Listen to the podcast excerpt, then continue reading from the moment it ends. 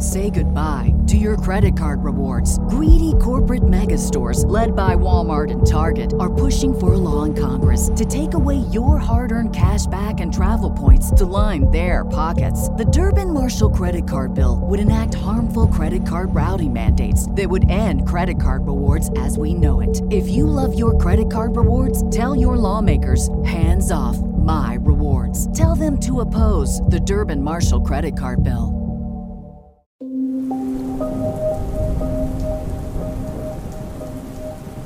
Ang kwentong ibabahagi ko ay hango sa karanasan at kwento ng lolo ko.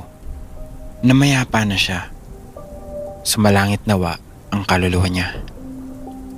Sa probinsya sila nakatira noon, kaya naman maraming karanasan si lolo pagdating sa mga katatakutan.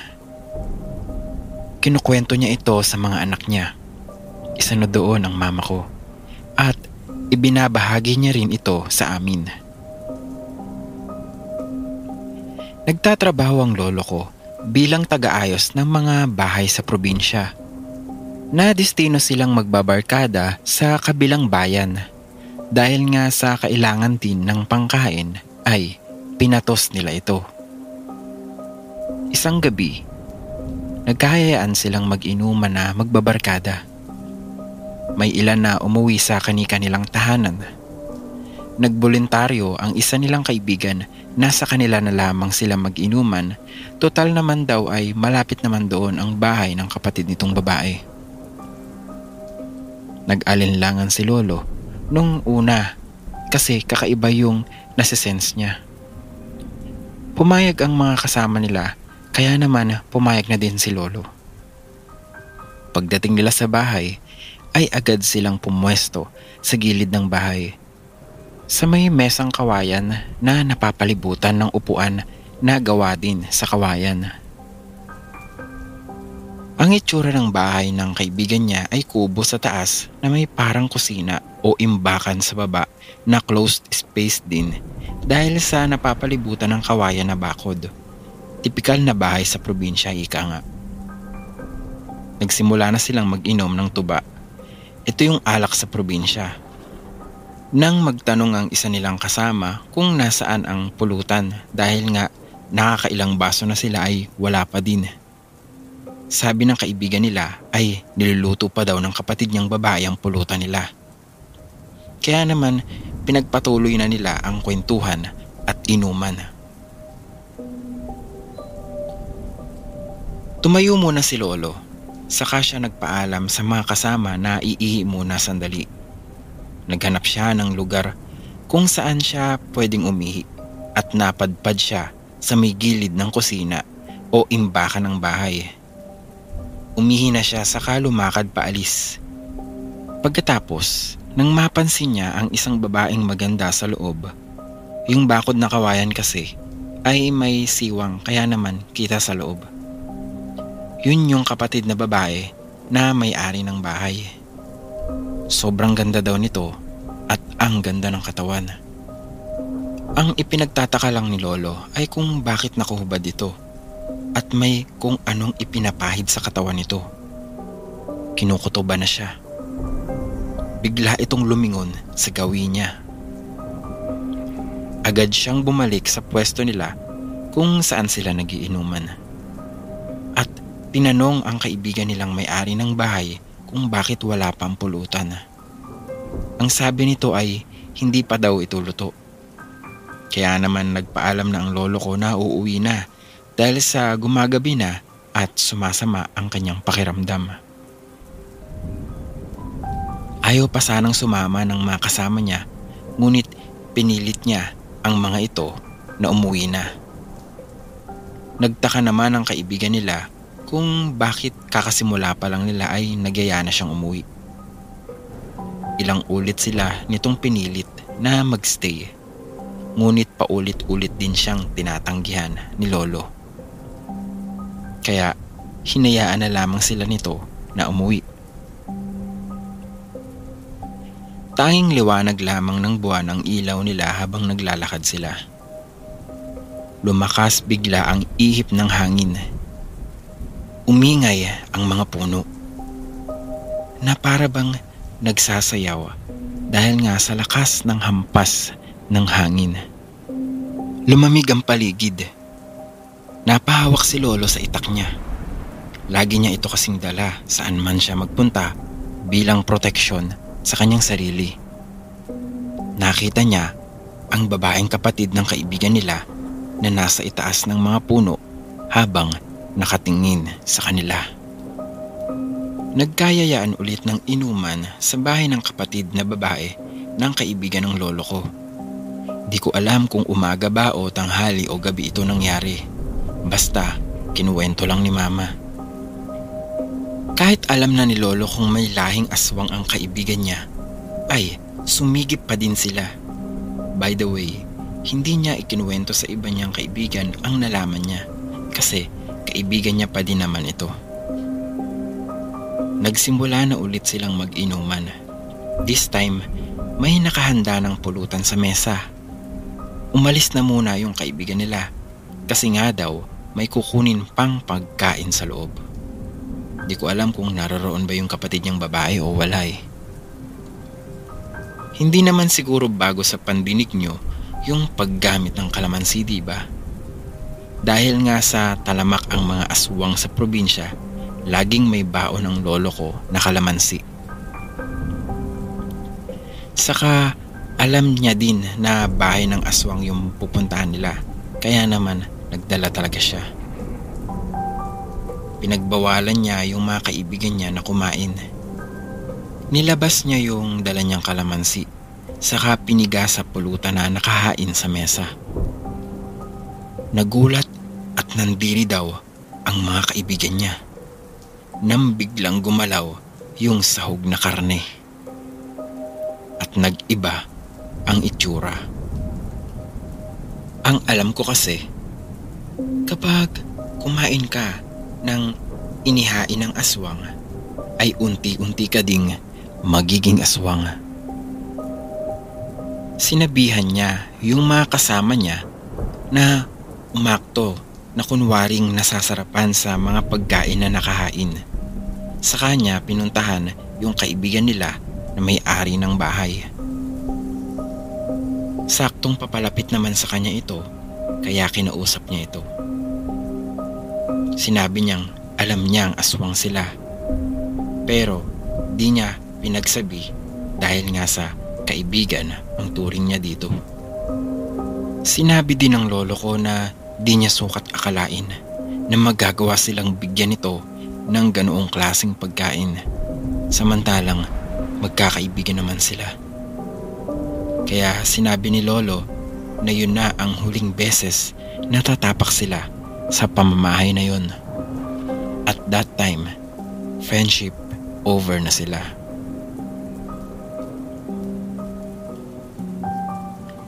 Story number 2 Dr. Aswang Hi po. Sana maipost ito. This really happened story was told by my mom's friend. I was there listening. No fabrication and not made up. Nag-share kasi yung churchmate nila kasi kagagaling lang din namin sa ospital. She shared her story that happened around 1980s. My mom's friend and also her churchmate went to the hospital to visit her son, confined due to dengue. This is a private hospital in Dumaguete City. Naka-private room sila.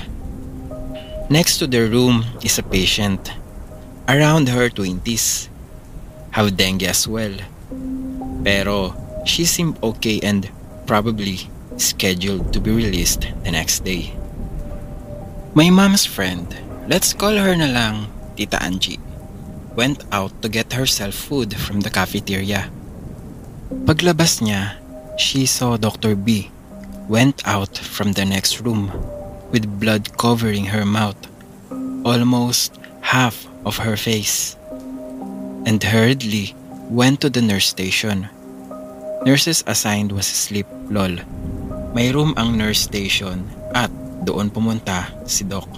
Female doc yun.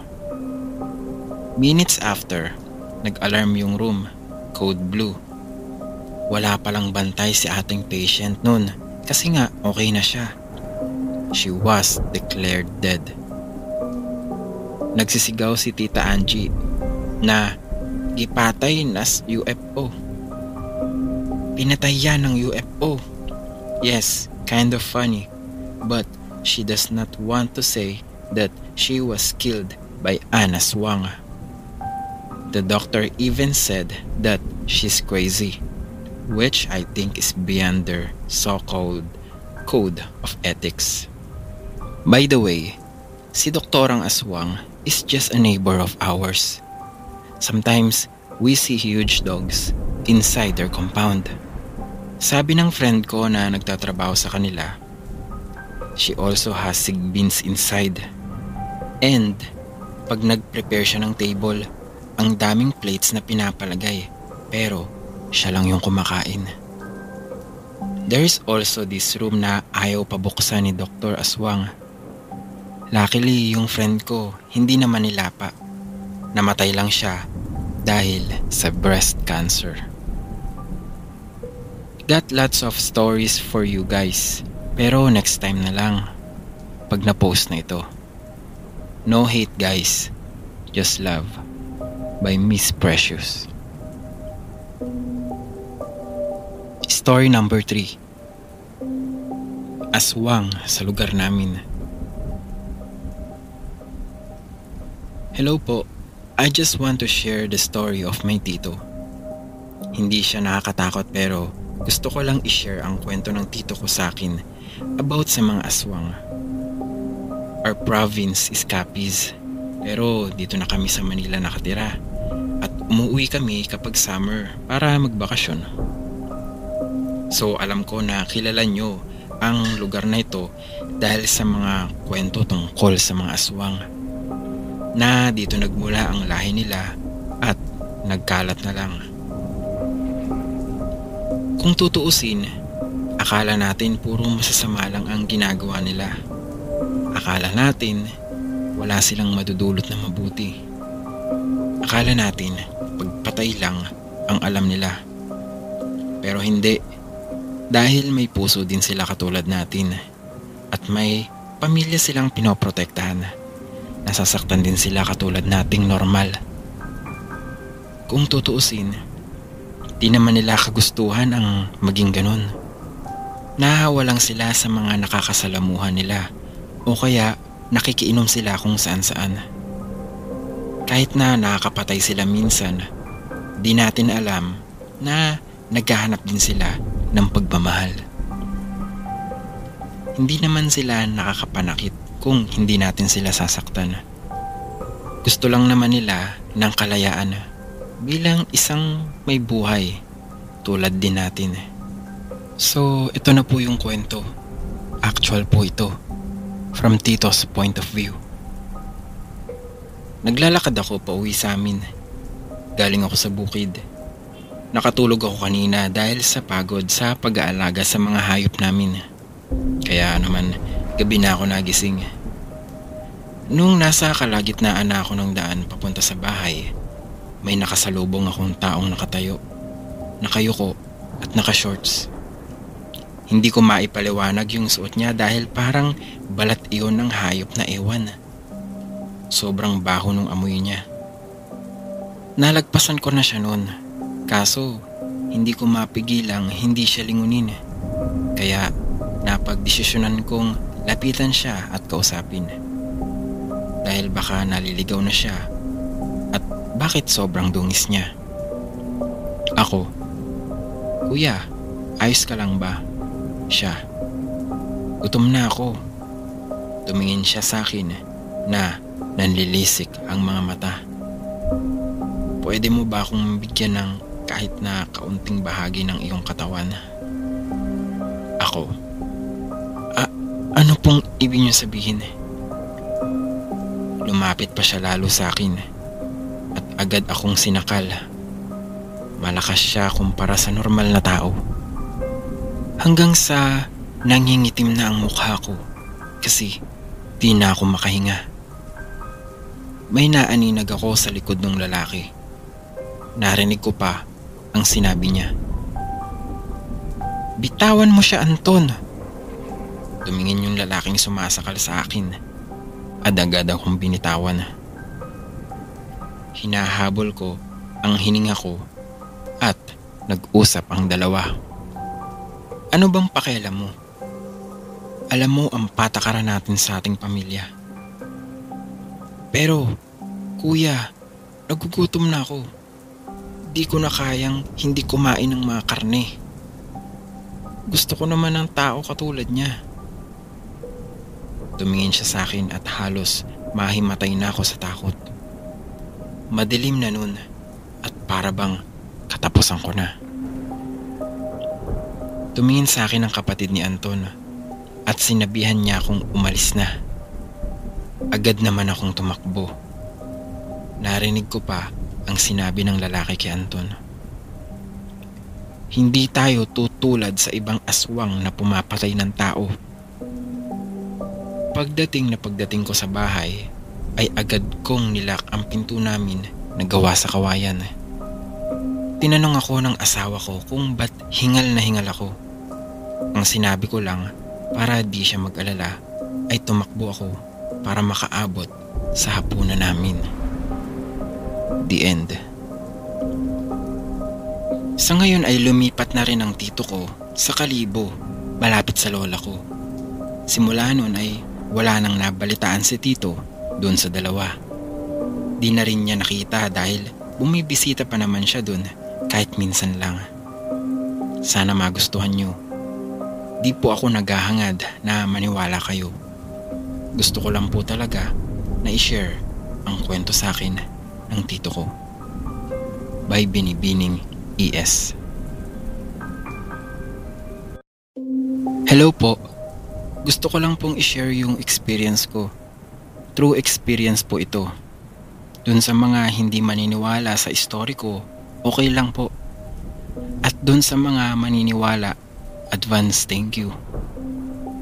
Isa nga rin pala ako sa mga tagahanga nito. Lagi akong nag-aabang sa mga new stories nyo. Sana po, manarate nyo po ito.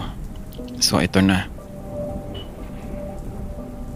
Tawagin nyo na lang akong Nads, not my true name. Nangyari ito nung mga 3 years old pa lang ata ako or 4. Basta bata pa ako nun at wala pang isip. Base lang to sa kwento ng mga kamag-anak ko. Nakatira kami sa bundok. Kami lang ang nakatira doon. Mas pinili talaga nila mama na manirahan doon kasi yung pangkabuhayan nila is yung magtanim ng mga gulay at ibebenta. Sa may Leyte kami nakatira. Maraming puno at mga hayop kasi doon lang nila nilalagay yung mga kalabaw, baboy at iba pang hayop nila kasi maraming damo. At sariwa din ang hangin. Ang bahay namin ay hanggang second floor na kahoy lang siya. Sa harap namin ay may kubo at dalawang fish pond. Then, akasya sa likod ng bahay at mga palayan. Yung papa ko that time, bored. Naisip nila na mamasyal sa kabilang barangay which is barangay nila lolo. Yung papa ni papa. So yun nga, nagbihis na kami. Binihisan ako ni mama kasi bata pa nga ako nun. Then, bumiyahe na. Nakamotor lang kami. May motor nun si Papa kasi mahirap sumakay dun kaya bumili na lang siya galing sa ipon sa pagtitinda ng gulay. So eto na nga, nang makarating na kami sa tulay ng barangay nila Lolo, maya maya bigla kaming huminto. Kasi may matandang kumausap kila mama. Kilala yun ni na mama at papa, maski sila Lolo. Tapos biglang sinabi ng matanda kay mama, karga-karga kasi ako ni mama nun, may itsura ang anak mo ah with smile at hinawakan ako. Tapos noon ay napagpasyahan nila mama na dumiretso na kila lolo. Pagdating namin doon, nag-inuman sila papa. Pero kinokontrol ni papa kasi babiyahe pa kami. At sila mama naman ay nagchichikahan. Tapos noon, Napagpasyahan na nilang umuwi kasi baka maabutan kami ng dilim. Pagdating namin sa amin, karga ko ni Papa syempre. Can you imagine nasa taas ako nakaupo sa may batok ni Papa? Basta ganun. Binuksan na ni Papa yung pinto ng bahay. Biglang lumamig yung hangin. Parang winelcome kami ganun. Then, nung aapak na si Papa sa lupa, papasok ng bahay, biglang nagsusuka ako. At hindi yun tumigil. Panay ako suka na parang nauubos na yung lakas ko. Nag-alala na sila mama kaya napagpasyahan nilang pumunta sa lolo ko para itanong kung anong nangyayari sa akin. Pagdating namin dun, tinanong ni lolo kay mama at papa kung may nakasalubong daw kami kanina. Sinabi ni mama, Ah, oho tay, meron si Manang Elsa. Yung nagsabi na may itsura ko, well, hehe. At yun na nga, kumuha ng itak si Lolo at pinuntahan namin yung matanda. Pagdating namin dun sa bahay ng matanda, tinanong ni Lolo kung nasaan na yung nanay niya. Yung anak kasi nung matanda yung bumungad sa amin pagdating. Pero ang sagot lang niya ay wala daw dun yung nanay niya dahil umalis. Pero di nagpadaig si lolo kasi para na akong lantang gulay. So sinabi ng lolo ko dun sa anak na papatayin daw niya yung matanda pag di lumabas. Natakot siguro kaya lumabas. Nung lumabas ay itinutok ni lolo ko yung itak sa matanda at sinabing, Pag di mo pinagaling ang apo ko, uubusin ko ang lahi nyo. At yun nga, yung matanda, hinawakan ako at pagkatapos nun, bigla akong nagising at sinabi ko kay mama at papa na gusto kong manood ng TV at maglaro. Matapos ang pangyayaring yun, umalis na yung pamilya na yun na aswang sa barangay nila lolo. Marami pa akong karanasan tungkol sa mga elemento na yan. Kwento ko kapag na-share na to. Thank you po sa PS, si Elsa Pilit niya po na iniikot yung mga lamang loob ko, kaya ako suka ng suka. Pinipihit niya yung mga lamang loob ko. Di ko ma-explain basta nang hina ko at suka ng suka kasi yung mga lamang loob ko parang sinisira niya para mamatay ako. By Nads Next story Aswang sa Cebu Based on true story po ito. Hello po, isa akong silent listener. At mahilig ako sa mga nakakatakot. Kaya gusto kong ibahagi ang kwento ng mama ko nung bata pa po kami ng kuya ko. Saan kayo? Sa isang baryo sa syudad ng Cebu, may dalawang magkapatid at itago na lang natin sila sa pangalang Toto at Nonoy. Si Toto ay nakakatandang kapatid at si Nonoy naman ang pangalawa sa apat na magkakapatid. Si Aling Mara, hindi niya tunay na pangalan, ay ang kanilang ina na sobrang sipag, maalalahanin at responsableng ina nila. Pero dito na tayo sa simula ng kwento. Si Toto at Nonoy ay nagbalak magsimba, ngunit maglalakad pa sila ng napakalayo para lang makapunta at makapagsimba sa kabilang baryo. Sila ay nagpaalam sa kanilang ina upang hindi ito mag-alala kung gabihin man ang mga ito. POVs Mama, pupunta kami sa simbahan sa kabilang baryo ah. Ang paalam ni Toto. O sige anak, basta mag-iingat kayo. Bili ng ina. At umalis na ng bahay ang dalawang magkapatid at nagpunta sa kabilang baryo. Ikatatlo na ng hapon nang nakarating ang dalawa kaya alam nilang gagabihin sila. Natapos ang misa o simba ay gabi na at sila ay naglalakad sa daan. Sila ay may nakasalubong na isang matandang madre at humingi sila ng tulong. Magandang gabi po, banggit ng dalawang magkapatid. Magandang gabi mga bata, anong may tutulong ko? Sambit ng madre. Maaari niyo po ba kaming tulungan makauwi ng bahay? Ang sabi ni Toto. Ay, pasensya na mga bata. Kung gusto nyo, doon na lang kayo sa bahay matulog upang kayo ay makapagpahinga. Mukhang pagod na pagod na ata kayo ah. Ang sabi ng madre. Sige po, maraming salamat. Sambit ni Toto.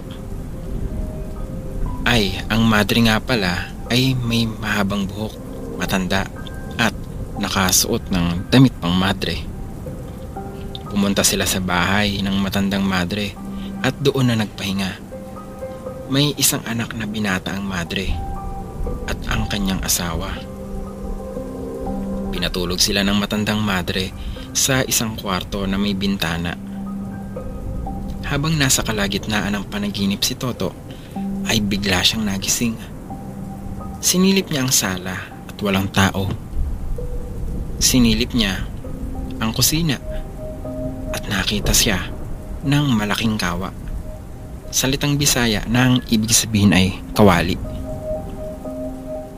At ito na, punong-puno ito ng tubig. Nakita niya ang madre na naghihiwa ng sibuyas, bawang at luya. Kaya bumalik na siya sa kwarto upang gisingin ang kapatid niya. Noy, gising na Noy, may mga aswang. Sabi ni Toto. Uy Noy, gumising ka na. Sabi muli ni Toto.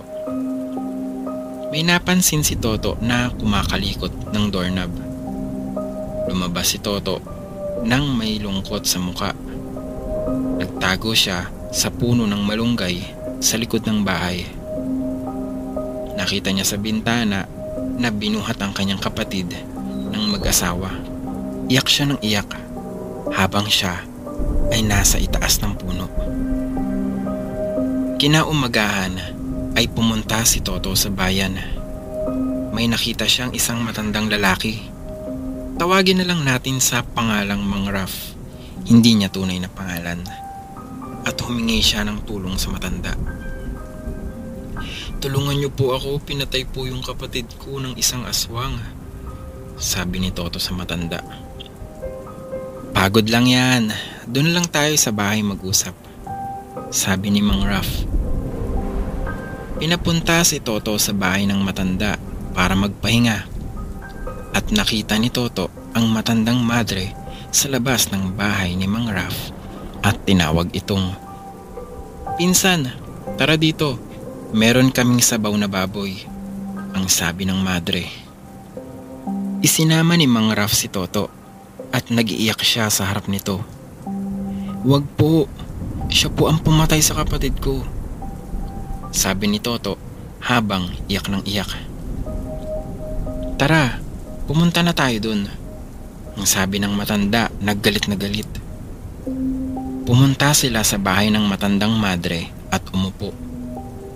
Nakita nila ang sinasabing sabaw na may malaking katawan ng tao at walang ulo. Tinanong ni Mang Raf na galit na galit. Pinsan, asan yung ulo ng katawan nito? Sabi ni Mang Raf. Sa sobrang galit ni Mang Raf, hinalugog niya ang bahay ng madre hanggang sa makapunta siya sa kwarto. Nakita siya ng isang cabinet at binuksan ito. Nang mabuksan niya ito, ay biglang buhos ang luha ni Toto.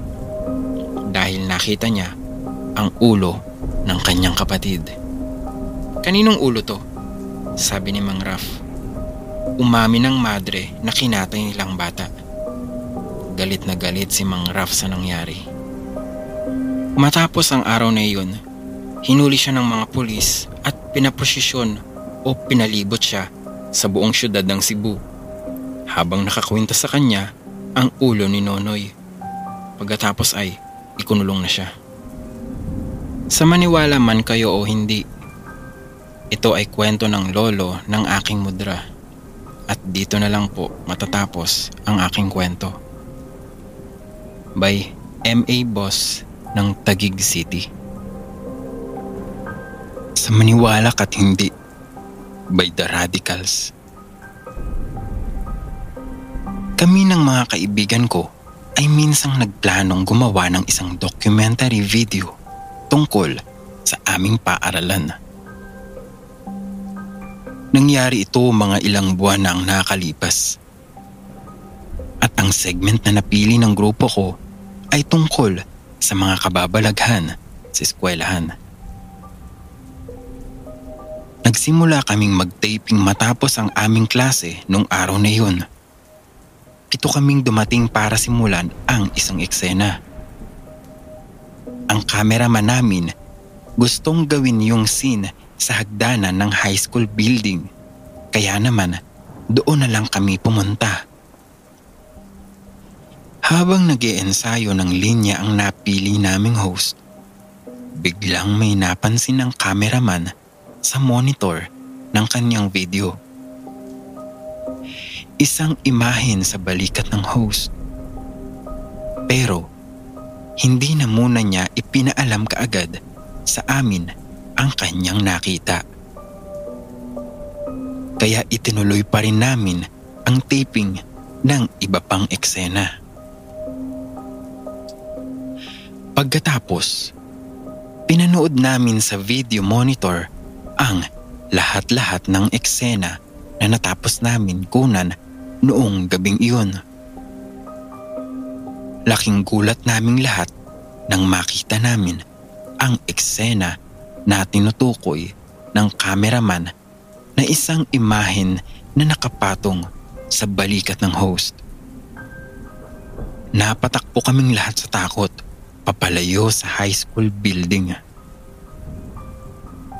Matapos ay nagdasal kaming lahat lalo na't para sa aming cameraman na unang nakakita ng nakakatakot na imahen na iyon.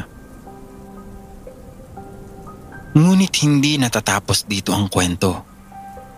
Bagamat natakot kaming lahat dahil sa nangyaring noong nakalipas na gabi, desidido pa rin kaming tapusin ang documentary. Napagplanuhan naman namin na mag-shoot sa may rooftop ng paaralan. Habang paakyat kami ng hagdan, may napansin akong anino ng isang paa sa ibaba. Nakita kong humahakbang ang anino pero bigla rin itong nawala. Sinabi ko ito sa mga kasamahan ko. Yung iba, natakot. Pero sabi ng isang kasama ko na huwag na lang akong magsalita kung sakaling may makita ulit akong kakaiba. Nagsimula na kaming magdasal matapos ipakilala lahat ng sumama sa taping na iyon. Pagkatapos ng prayer, hindi na sumama yung iba sa rooftop kasi takot na sila. Apat na lang kaming natira para subukan yung challenge. Nasa rooftop na kami. Naramdaman ko na may sumusunod sa likod namin. Pero di ko na lang iyon pinansin dahil baka magalit na rin sila sa akin. Nasa loob na kami nang sabihin ng cameraman namin na mag-stay muna yung isang kasamahan namin sa may pintuan. Nung inuumpisahan ng i-record yung scene, sinabi ng host namin na itapat ng cameraman yung video camera sa may pinto. Pagtapat naman niya sa may pinto, may nakunan siya. Isang anino ng lalaki na nakaharang sa may pintuan. Hindi kami makababa dahil takot na rin kaming lahat. Narinig ng ibang mga kasama namin ang mga boses namin kaya sinundo na nila kami sa itaas. Sa maniwala ka't hindi, talagang naganap ang mga ito. Hanggang ngayon, hindi pa rin mawala sa isip ko yung mga nangyari. Sa may bintana, by right garon Nangyari ito minsang nagpasya kaming umuwi ng mga kaibigan ko sa probinsya upang dalawin ang isa sa mga dati naming kaklase at upang makasama na rin sa gaganaping alumni homecoming. Nasa kolehiyo na kami noon at kasisimula lang ng summer vacation. Wala nang klase at nais na talaga naming madalaw muli ang paaralang pinasukan namin noong high school sa bayan na iyon. Bawat taon ay may ginaganap na alumni homecoming sa bayang iyon. Bawat batch ay naroroon. Pati nga mula sa batch ng lolo't lola ko hanggang sa batch ng ate ko. Bawat tao o alumni ay may nakatokang pagkain na dadalhin. Naatasan akong magdala ng mga tinapay at juice. At nakarating na nga ang aming grupo sa probinsya.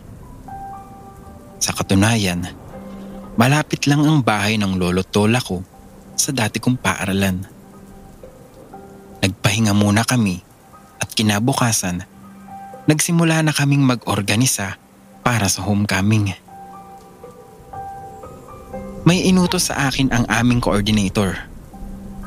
At syempre, kailangan kong sundin ang sinabi niya para sa ikakaayos ng event. Naglalakad ako pa uwi sa bahay ng lolo ko nang biglang sumama ang pakiramdam ko. Hangover siguro dahil sa masama nakakapagod na biyahe. Naisipan ko munang magpahinga muna sa bahay ni na lolo dahil medyo nangihina na ako. Mamaya ko na lang gagawin yung utos sa akin ng coordinator. Sabi ko sa sarili ko. Nang umakyat na ako sa hagdanan patungong kwarto, may napansin ako mula sa bintana. Isang babaeng nakaputi at tahimik na nakatalikod. Ang akala ko'y pinsan ko yung babae kaya kinausap ko siya. Jenny, anong ginagawa mo riyan? Tanong ko. Pero hindi siya sumagot. Nakatalikod pa rin siya sa akin at walang kibo nakapagtataka. Gusto ko sana siyang lapitan sa may bintana. Pero dahil sa masama na talaga ang pakiramdam ko nung mga oras na iyon, pinabayaan ko na lang siya at dumiretso na ako sa kwarto.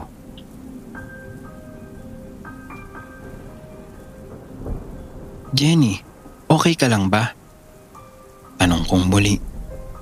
Bakit hindi ka sumasagot? May problema ba? Ginalaw niya ng kaunti ang balikat niya. Laking gulat ko nang lumingon na siya sa akin. Hindi pala siya ang pinsan ko, kundi si... Auntie! Napasigaw ako.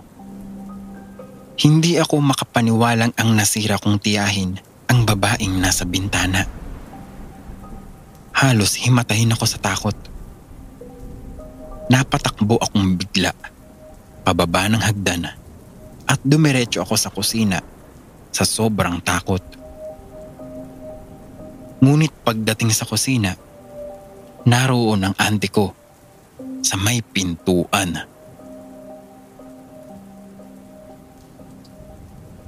Sinabi ko ang nangyari sa mga pinsan ko at sa lolo't lola ko.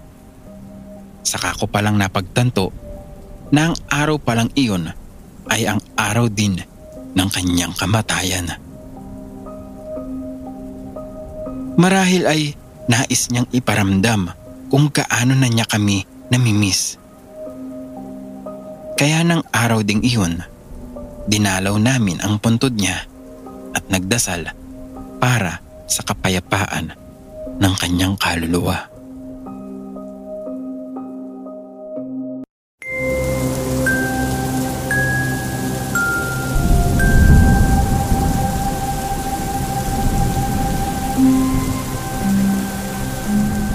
So recently, napakinggan ko dito ang mga story about sa aswang. Doon ako nakaisip na i-share din yung experience ko about sa kanila kahit hindi ko talaga siya nakita ng mata sa mata. Di ako magaling magkwento kaya sana pagpasensyahan nyo na ito. Mga year 2012 yun or 2013. Bali anim kami na magkakasama sa bahay sa Laguna. Ako, si mama, kapatid ko, pinsan ko, lola ko, at lolo ko. Nangyari na nagkasakit yung lolo ko so ilang araw siya sa ospital. So ang bantay niya, yung lola ko. Nagkataon naman na yung pinsan ko na ospital din dahil sa ulcer. So ang bantay niya is yung mama ko. Dahil di kami pwedeng magsama ng kapatid ko dahil lagi daw kaming nag-aaway.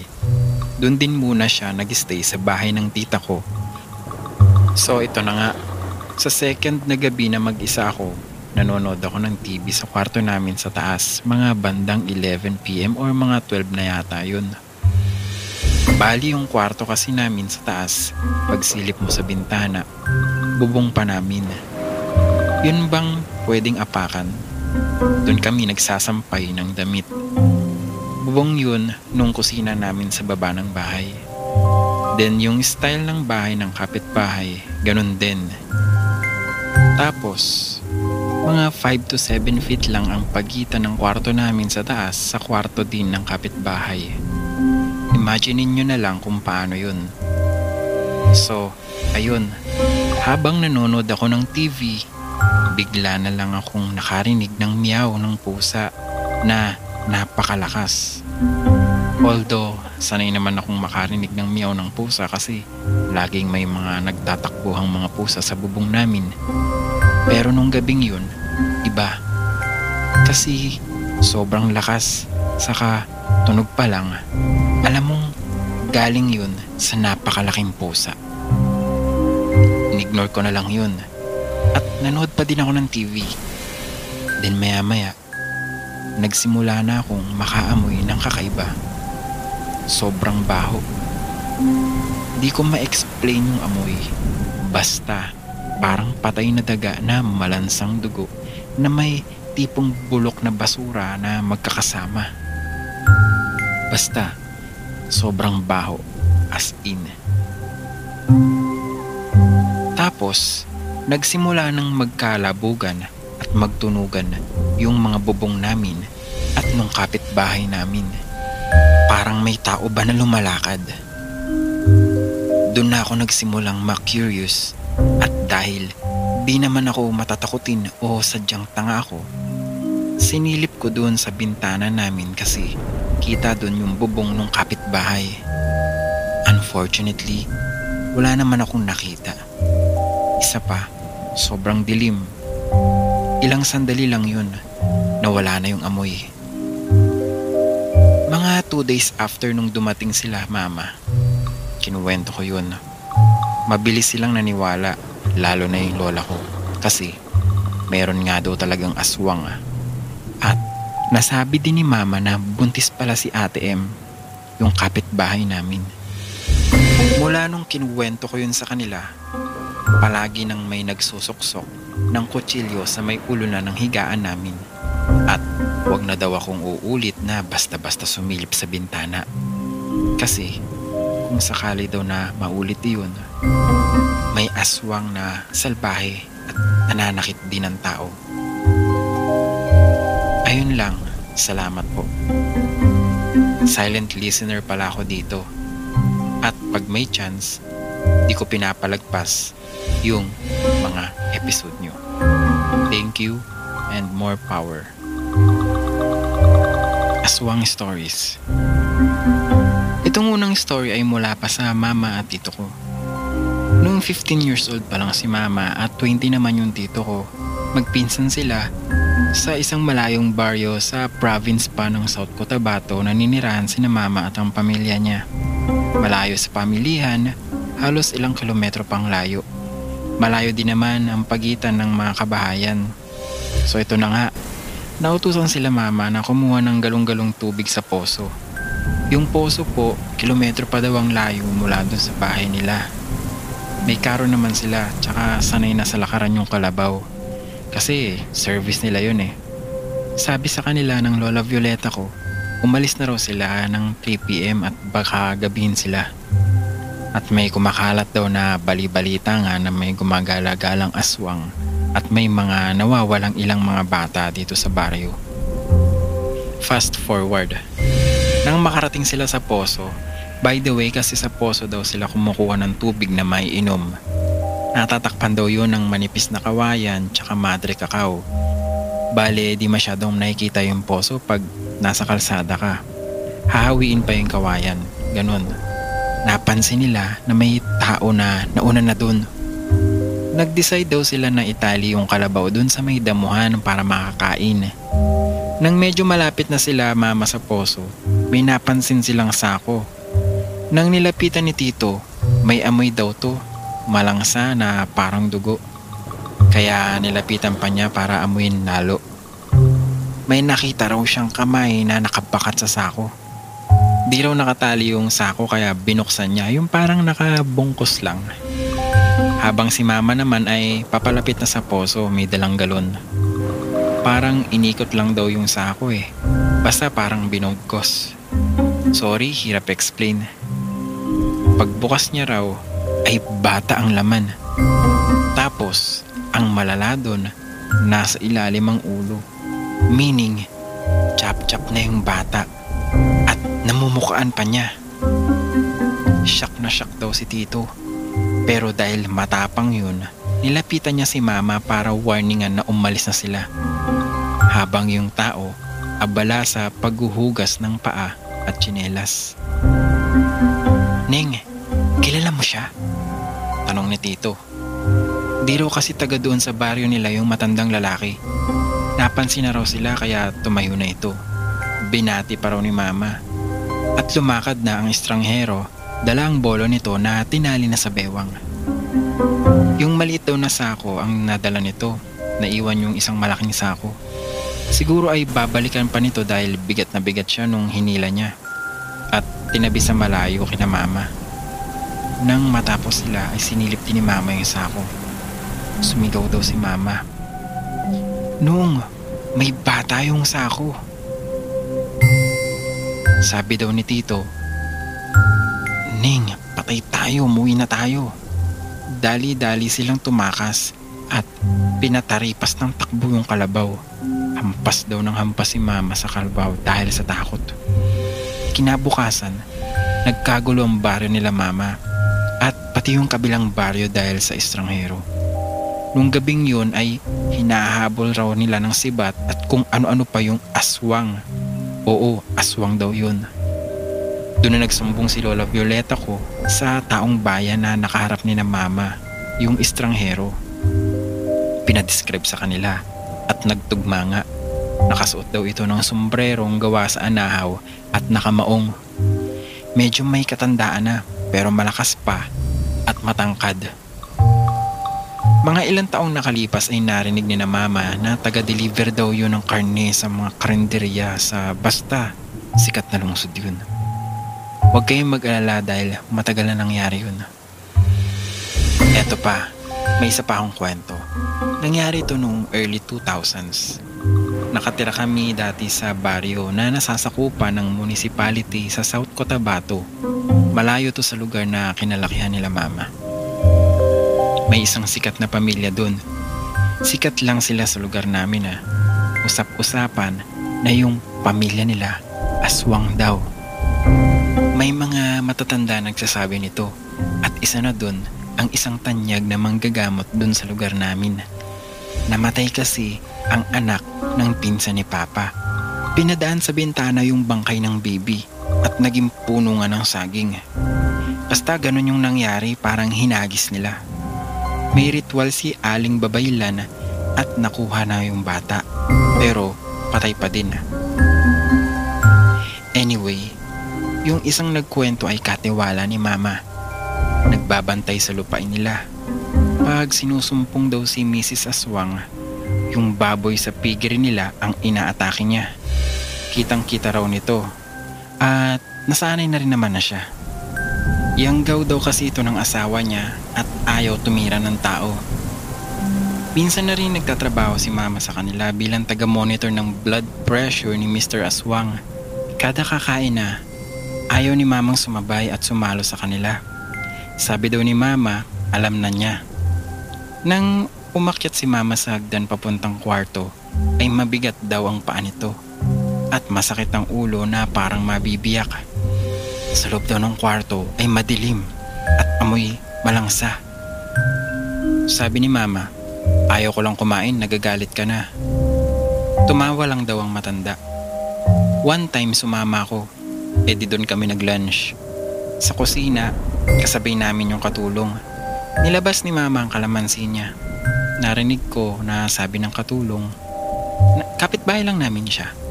Ano ka ba? Ako nagluto niyan. Nilagyan pa rin daw ni mama, syempre para safe. Adobo yun, tsaka fried chicken. Tapos, okay naman. Kaya, pinakain na rin niya ako. After manilbiyan, nabalitaan namin na nayanggaw daw si auntie. Yung katulong, nagising daw ang asawa nito na marami na siyang dugo at damit sa muka at patay na ang ilang mga manok. Inakala ng iba na nabaliw. Pero paniniwala ng marami ay baka nilawayan siya. Dahil kung sa pagkain, nag-iingat ito eh. Di na nga rin daw nagtetikom. At kinuwento mismo ng biyanan niya na dinala raw siya sa lugar niya sa ibang bayan para ipagamot. Nung mamatay ito, nagpaalam na si mama sa pamilya nito. Nung gabi din na yon, habang gumagawa si na mama at papa ng project ko, nagising ako dahil sa ingay sa dingding tsaka sa pinto.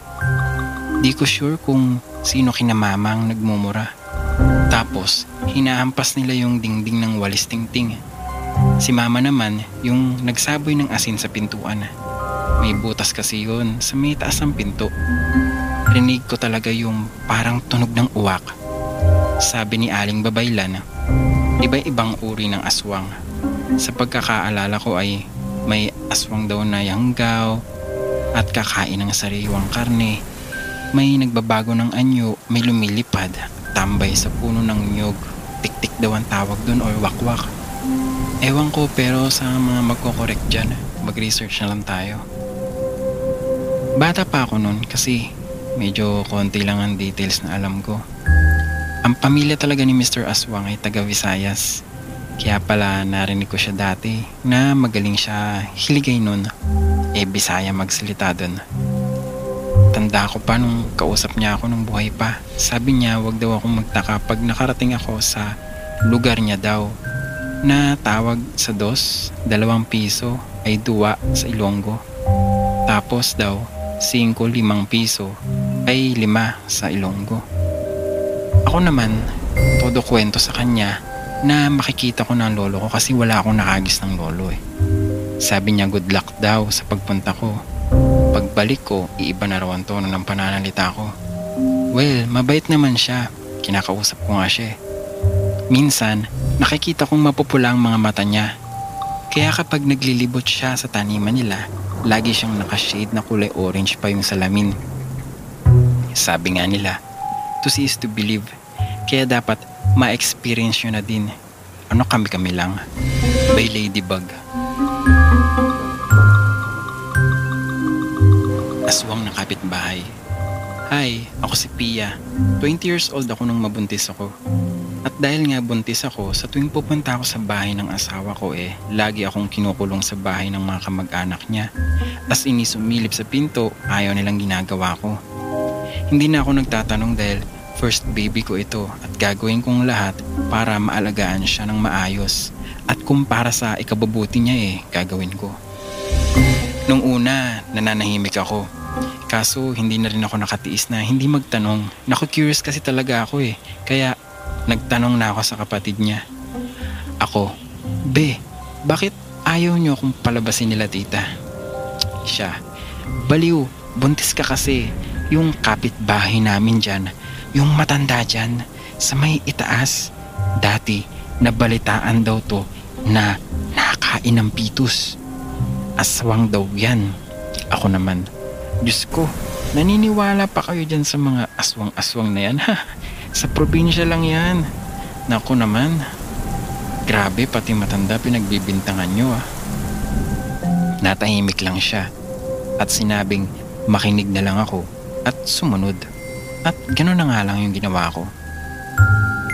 Hindi ako naniniwala sa mga aswang. Para sa akin, kwento-kwento lang yun.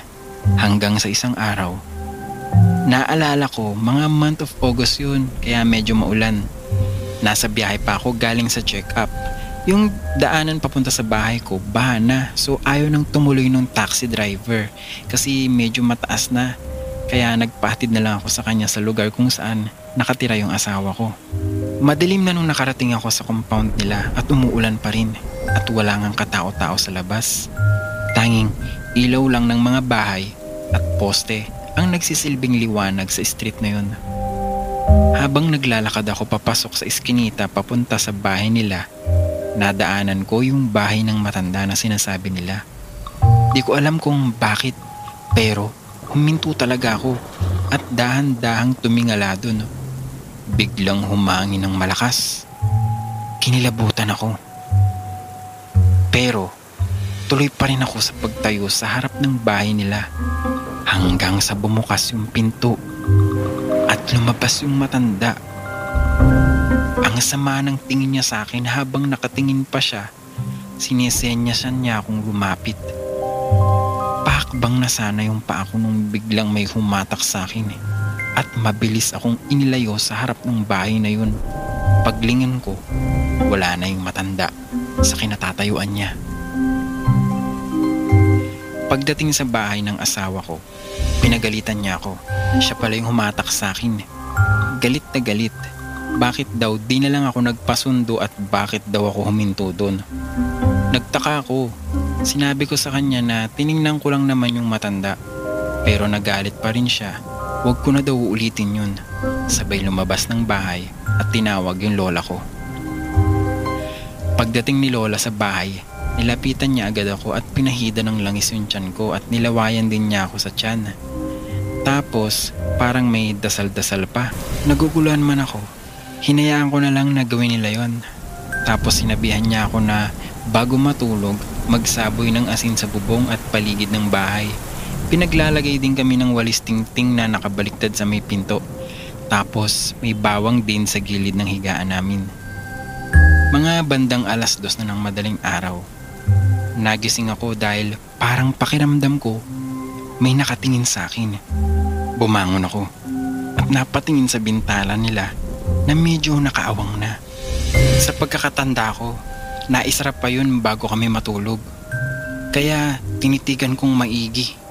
Nagulat na lang ako nung may narinig akong parang naglalakad ng dahan-dahan sa bubungan ng bahay.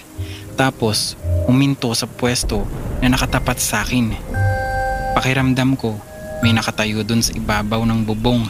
Kaya natakot na ako. Pinagpapawisin na din ako ng malamig.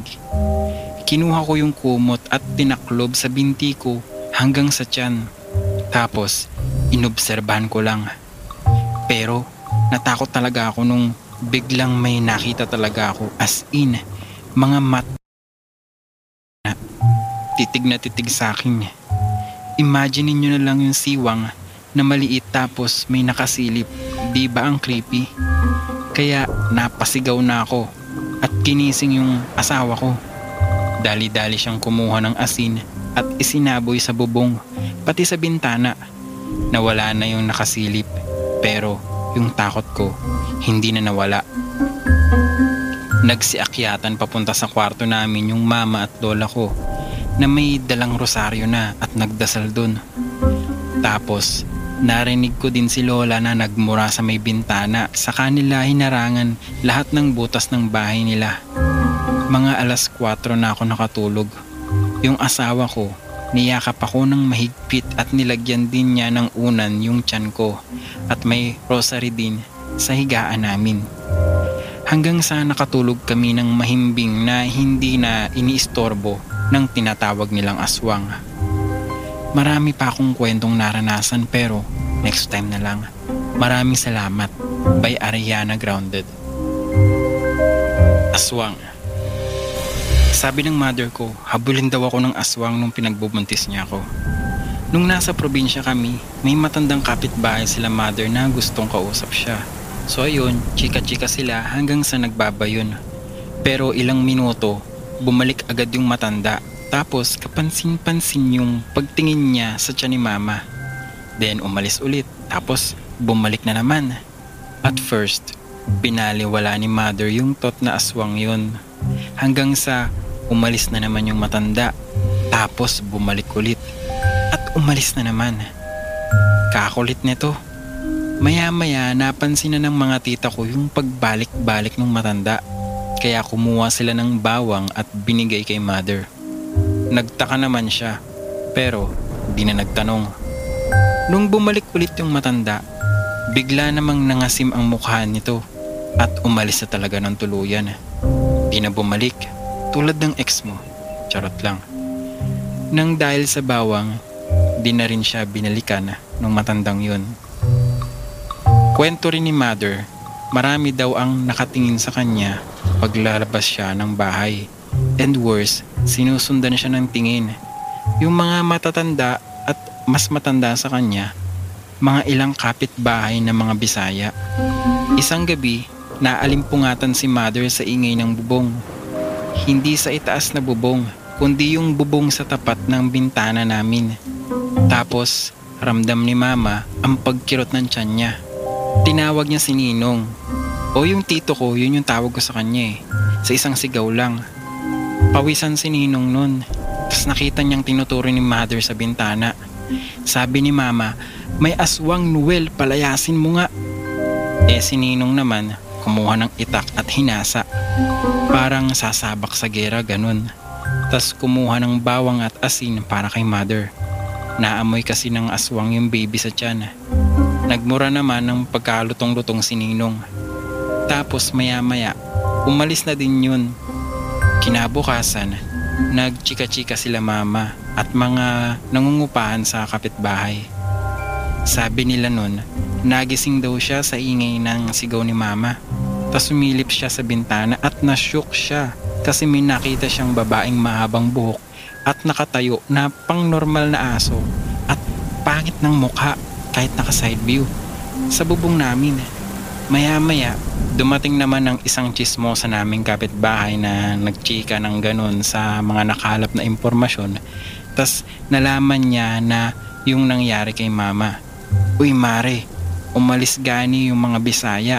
Sabi na eh, mga aswang yun.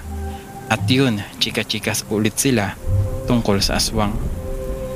Nung buntis naman yung tita ko, lagi kong nararamdaman at naririnig yung malalakas na apak sa bubong ko kapag madaling araw. Alam na may aswang. Eto naman si ako. Binaliwala yung nasa bubong kahit nanginig ako sa takot. Tas kinabukasan, naghagis ako ng asin sa bubong. Hagis dito, hagis doon. Baka di na makatungtong yung hayop na yun.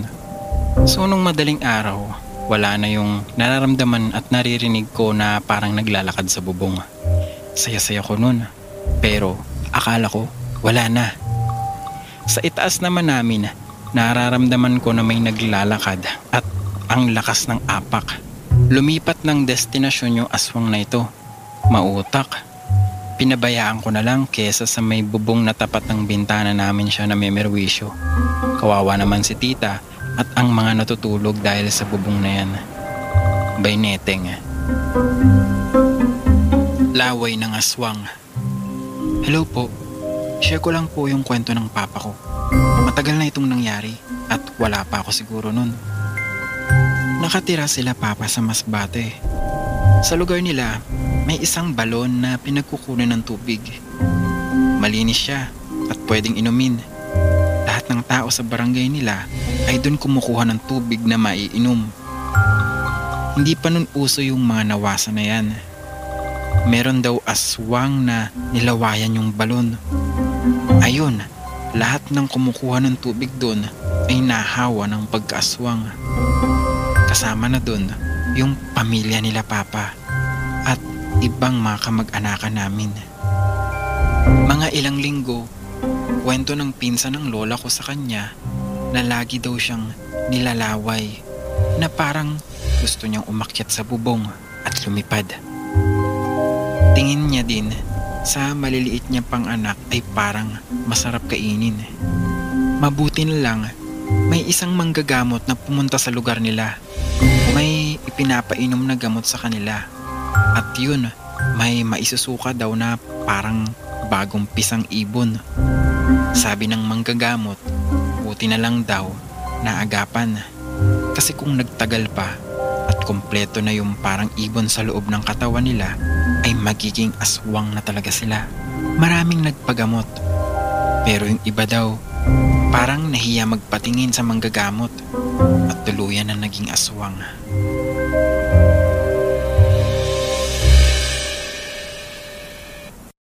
Say goodbye to your credit card rewards. Greedy corporate mega stores, led by Walmart and Target, are pushing for a law in Congress to take away your hard earned cash back and travel points to line their pockets. The Durbin Marshall credit card bill would enact harmful credit card routing mandates that would end credit card rewards as we know it. If you love your credit card rewards, tell your lawmakers hands off my rewards. Tell them to oppose the Durbin Marshall credit card bill.